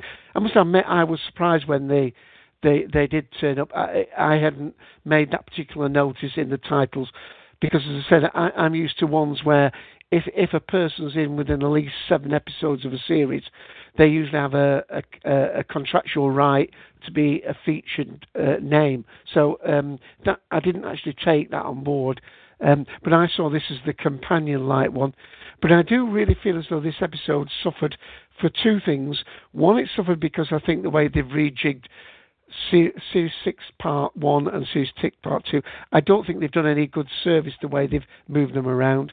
And of course, the juxtaposition of uh, the stories where the father's love is the one. I mean, I'm not saying that fa- the father's love can't be a very strong emotion and can't be the driving force, but it wasn't just the driving force for him sa- being saved. It was actually the, the solution to him being saved.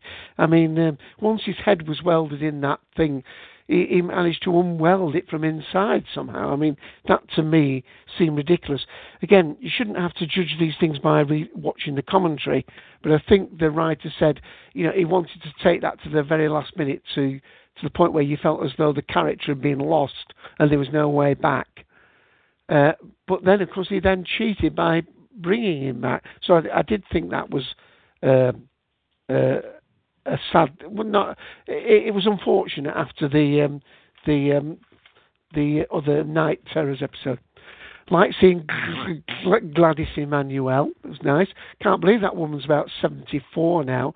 Uh, but uh, it's good to see that she's still in it, and I am very pleased that uh, other better educated and well read members of our group, uh, Davy Boy and Darth and others, remember that um, she was also in Enlightenment and other episodes, uh, Gunfighters, uh, the ballad she sang.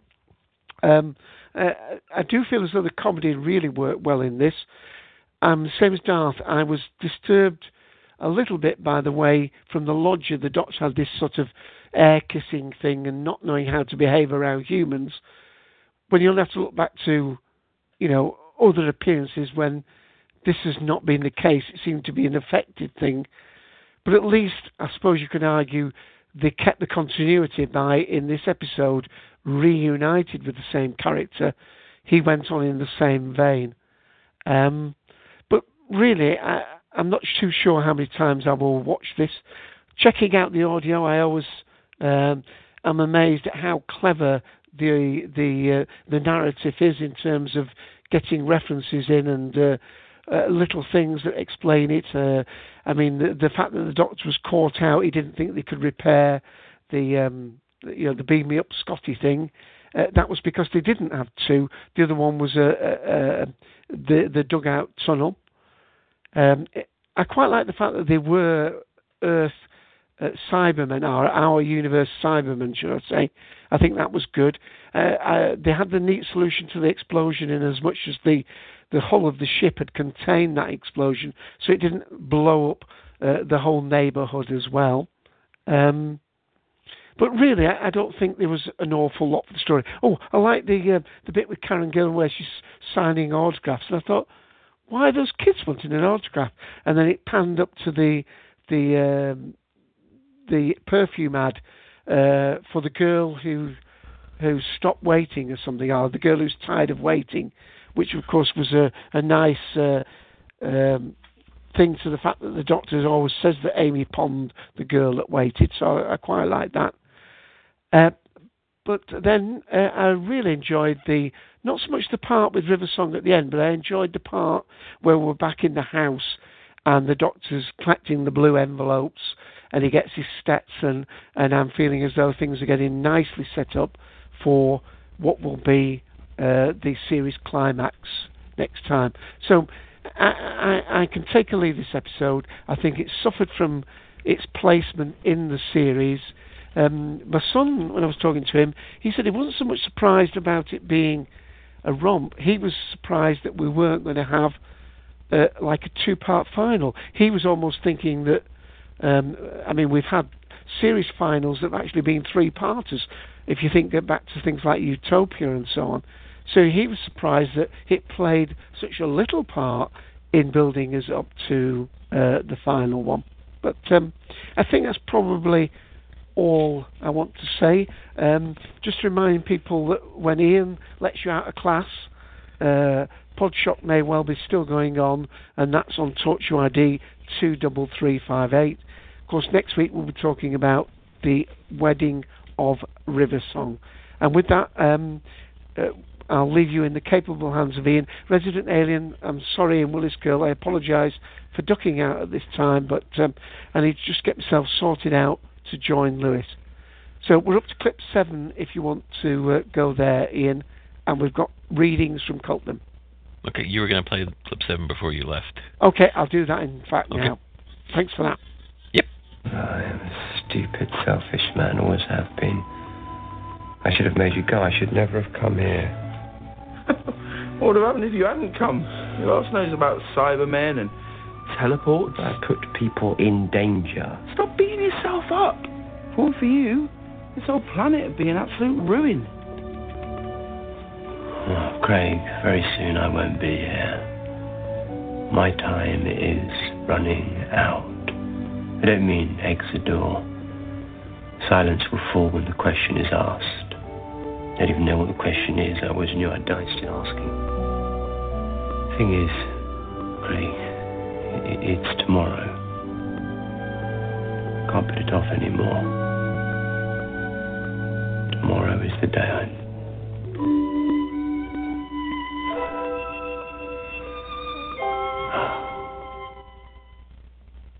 Okay. There you, you're still here. Yay! yep. Bye all. Yeah, um, and just just so you know, uh, the the uh, if you haven't seen the text yet, the the name of the perfume was Petrichor. Now that's referred to somewhere else, isn't it? Yes, yes, that's from uh, from uh, the Doctor's wife. Ah, well the done. smell of uh, the which smells like dust after the rain. Remember the thing that Dr. Ah, Rory yeah, had to yeah, yeah. remember? And thank yeah. you, David Boy. Yeah, as well. Okay, uh, catch you later, everybody. Catch you at eight tonight, Ian. Okie dokie. Well, um, I don't have the list in front of me, so I'm just going to pick Willis Girl. We haven't heard from you for a while, so take it away. Oh, hi. um, basically, I didn't particularly like this episode that much, mainly because of the the ending. To me, there have been way too many endings that were like clap if you believe in Tinkerbell. You know, the power of love. That, that that's just it's starting to grate on my nerves now. There's really one too many of them. Um, let's see. Um, when, when I first saw Amy and Rory in the store, I thought, and I saw someone asking for their autograph. I thought they were going to be um, Karen Gillan and Arthur Darvill playing themselves. And I thought, wow, that that's really you know surreal. They would do something like that. Um, let's see. Um, the only thing I really liked in this episode was the uh, Cybermats. They were exciting. The Cybermen were completely useless. I don't know why they were in the story. They didn't really do anything. Uh, and uh, my guess on who the impossible astronaut is, I believe, um, in the story when the Cybermen said that the Doctor was incompatible uh, to be made into, I believe, a cyber leader. I I thought that was kind of weird because you know they've they've been knowing that they've known the doctor for such a long time, and then out of the blue he's incompatible. Mm-hmm. And I say that the reason I think that the reason that, that they found him incompatible is because he isn't the real doctor. I believe it will probably turn out that he's actually um the Ganger doctor. Yeah. That's just my guess. Yeah.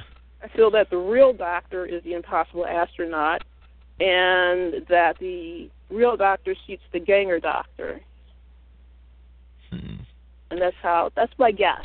Yeah. Guess on how it's going to play out. I, I don't know if you all um, did a roundup on who you, uh, how you think this all will end as to who shoots who. Is it really River or whatever? Well, we're, well, I guess um, from, from what people have been saying in the text chat, especially that uh, the main guess has been it probably isn't because they showed it to be, and knowing Steven Moffat, things aren't what they look like. So, yeah, Yeah, I, my Um, guess. Uh, hopefully, if I'm correct, well, I'll find out tomorrow, uh, next week if it's actually the doctor who is the impossible astronaut and that he's shoots the Ganger doctor, yeah, so that River doesn't have to. So True. she doesn't feel that guilt. Yeah. All right. Do you have a rating? Um, I didn't much care for this episode because of the ending. There's just been too many um, Power of Love episodes that's you know grating to me. Um, two out of five. Two out of 5 Okie dokie. Well, I'll play another couple of clips because uh, we're we've got more clips and we've got people left to talk, and then we'll go to Resident Alien. So here we go. Let's see. This ship crashed here centuries ago. No survivors, but the systems are dormant, waiting for power. And then the council stick a load of new cables right on top of you. Not enough power. Not enough parts. When we are ready, we will emerge. We will convert this planet to cyberform. What, six of you? You know that is enough. Deactivate yourself, or I deactivate you. He must be the new leader. No, he is not like us, brain and binary vascular system incompatible. Oi! Cybermen! You get off my planet or I activate this! Please, stop this! Get out! You located us. Yeah, teleport in the lift. Bit rubbish. No little Cybermat never stood a chance. You see what you're dealing with? You are compatible. You are intelligent. Ah! Ah! Do not fear. We will take your fear from you. You will be like us. You will be more than us. No, no, no! Your designation is cyber controller. You No. will lead us. We will conquer this world. Doctor! Don't worry, I've reprogrammed their cybermat to drain their power. You have failed, Doctor. Begin conversion phase one. Cleanse the brain of emotions. Please, listen to me. I believe in you. I believe you can do this. I've always believed in all of you, all my life. Craig, tomorrow I'm going to die, but I don't mind if you just prove me right. Craig! Begin full conversion. All right, and uh, I'll play one more, and then uh, we'll go to uh, Resident Alien. Emotions eradicated. Conversion complete. You wanted a chance to prove you're a dad. You are never going to get a better one than this. What is happening? What's happening, you metal moron? A baby is crying. And you better watch out, because guess what? Daddy's coming home! Help me! Which means a very big explosion. Overload, overload, overload. Get over! stupid shit. We gotta get out of here. I know. The teleport.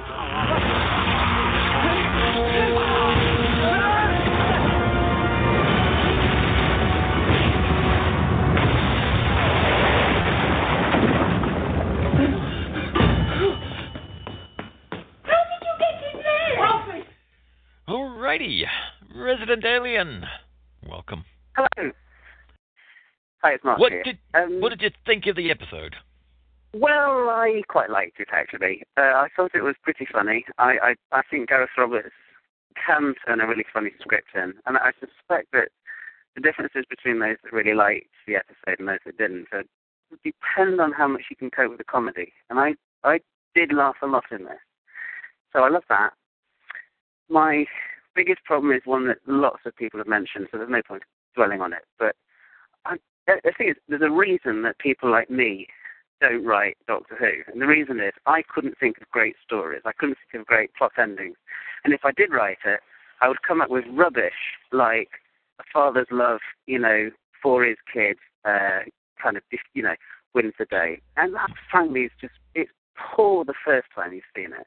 And to have it yet again, I mean, at that, up to that point, I would have said this would have been like a four or five point episode for me out of five. I loved it. But then you go back and think, no, they're really not going to do that, are they? They're really not going to do it, and they did. So I, I don't need to sort of rant about that because I think so many people have said that already. No one's come on and said, hey, we love that ending. So, yeah, so that's my uh, biggest problem with it. A couple, couple of other things. I, I, I agree with a lot of what Darth says, as, as usual, um, especially about the opening credits. I think having Arthur Darvill and Karen Gillan coming on the opening credits really takes a lot out of the uh, impact of last week. I thought that was poor, and uh, and there's, there's a sort of a BBC America component here as well. In that uh, it's really compounded by the fact that they still got that wretched Amy insert at the beginning, which doesn't mm. fit in this series at all anyway, because it isn't just the Doctor and Amy. And then to have it in an Amy Light episode anyway, where she comes on and says, "I, well, you know, the little girl, and I waited for the." I, that just it's it was really poor, and so it put me in a grumpy mood at the beginning of the episode. First of all, the credit thing that Darth mentioned, and then also the fact I was watching it on BBC America. I, I normally like to try and get it first of all on the BBC One feed, and then you know then I'm not too grumpy if BBC America mess it up. But I was out all day and I had to watch it live on BBC America, so that was uh, that's a bit of a you know bit of a grumpy old man thing as well. you know, I felt like a grumpy old man last night watching this.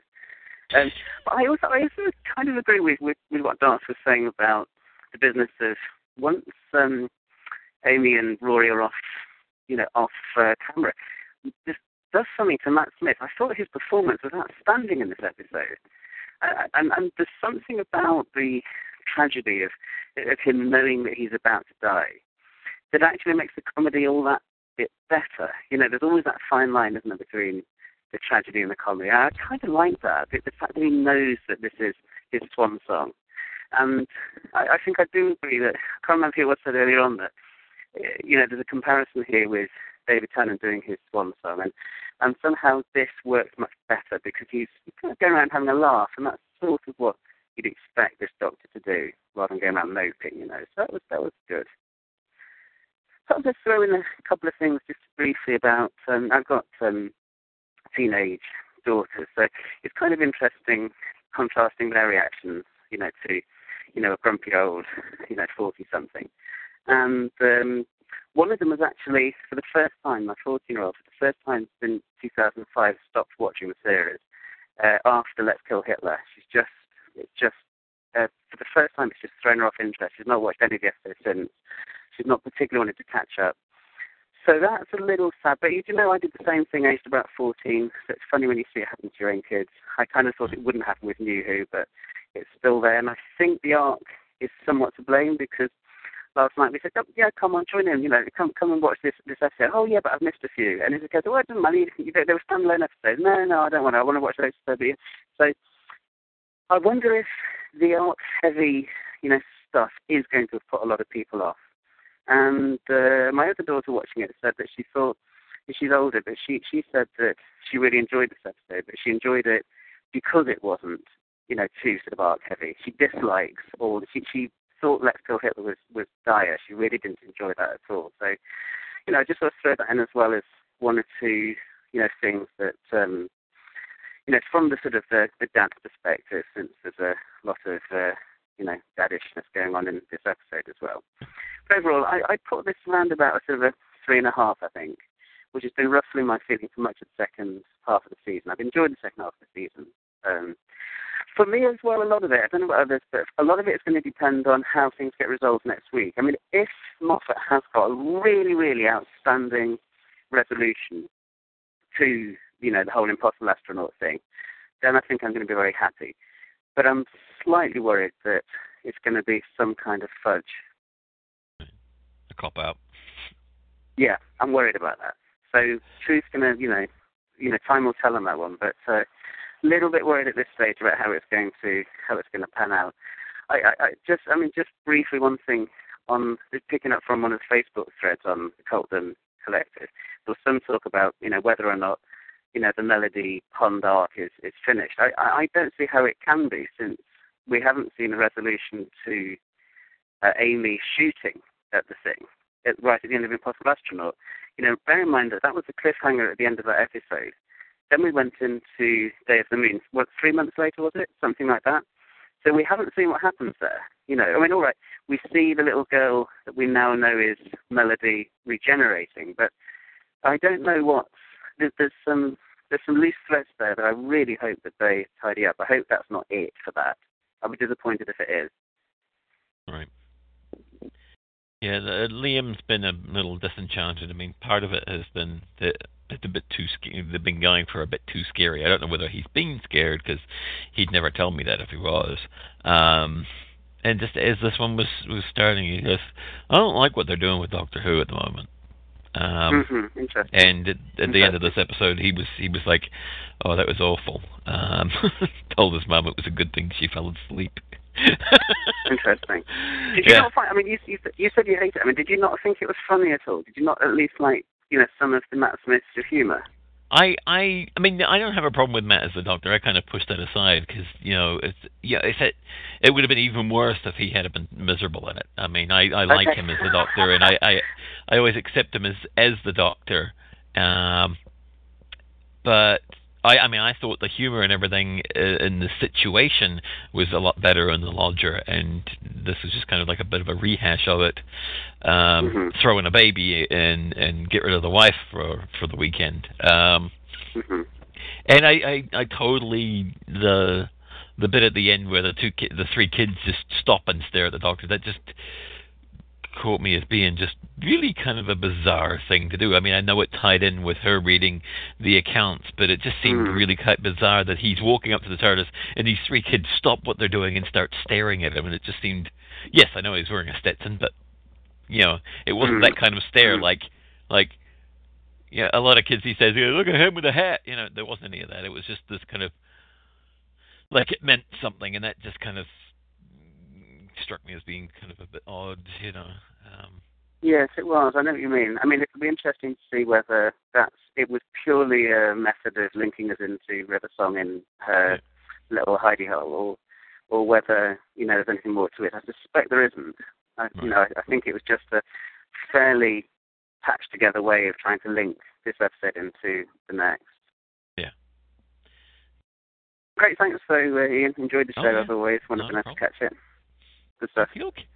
Um, all right, I'm going to play another couple of clips, and while I'm doing so, if everybody uh, who has not put a rating in yet, I've I've got three down here. Uh, one for um, Tom Baker's Old Scarf and Pyrovile and Guest Eight's uh, ratings. Uh, if everybody else would put their ratings into the text chat, and uh, I'll also go around the room and, and get ratings again from everybody who's still on audio.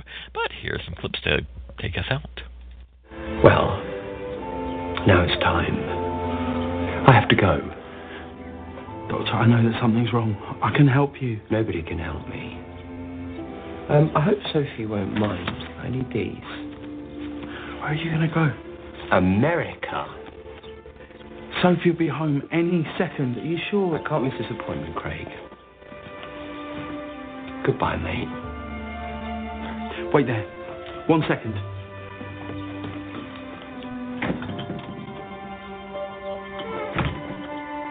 From Sean Stagg. Wow. You ride him, partner. Oh, thanks. Bye. Doctor, that'll be Sophie, all right? Oh, and our last clip. Tick tock goes the clock. And what now shall we play? Tick tock goes the clock. Now Summers gone away. Hello? Such a lovely old song. But is it about him? Do you know about the doctor? So very well. Oh, don't try and remember me. We've been far too thorough with your dear little head.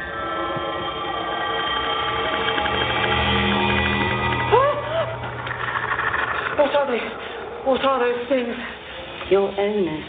My what? So they made you a doctor today, did they? Dr. River Song. How clever you are. You understand what this is, don't you? According to some accounts, it's the day the doctor dies. By Silencio Lake, on the plain of sighs, an impossible astronaut will rise from the deep and strike the Time Lord dead. It's a story. And this is where it begins.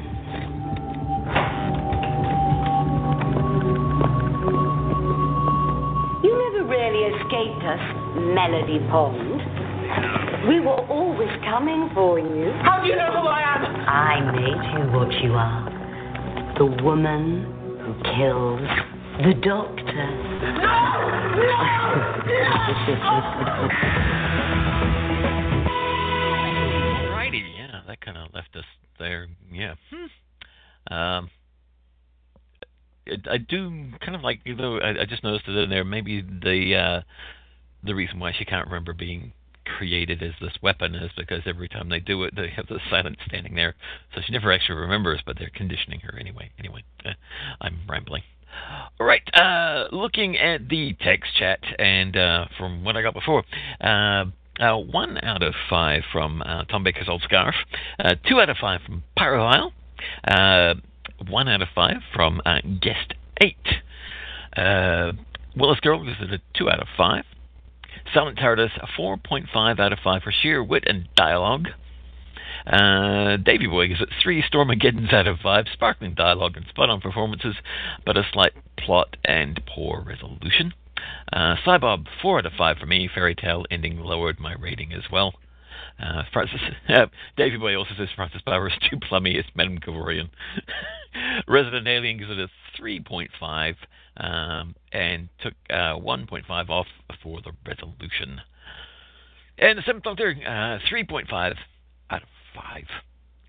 Uh, Charlie, your rating? Uh, it's it's a four out of five. Just you know, like uh, you know, like I said, yeah, the Cyberman uh, resolution was, was a bit you know naff, but I, you know, I like the humor stuff. You know, the Doctor he has to have a name tag because he forgets who he is, and I also like the um the whole bit with um him talking to um Stormageddon about you know saving Christ for later. You know, the nagging sense of spiritual empty, emptiness. Um, yeah, but yeah, all overall four out of five. Okay, okay. Darth, rating? I'll give it a three out of five. Okay, All right. Also, uh, from the text chat, uh, Silent Terror says really didn't like the River Song ending. It was so totally disruptive to the rest of the show.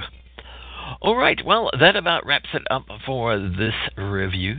Of course, join us next week when we'll be reviewing uh, the wedding of River Song. Uh, as Dave said, as he departed the room, uh, he's heading over to uh, Podshock Live, uh, which is on TalkShoe ID 23358, and is uh, probably getting underway right now. So, uh, yeah, you can jump over there after you've been here. Uh, but if you're listening to this later, it's already over. You don't need to worry. All right, uh, that about wraps it up for me and uh, the crew here at the Cultdom Collective Podcast. As I said, join us next week for more Doctor Who. Goodbye, everybody. Bye.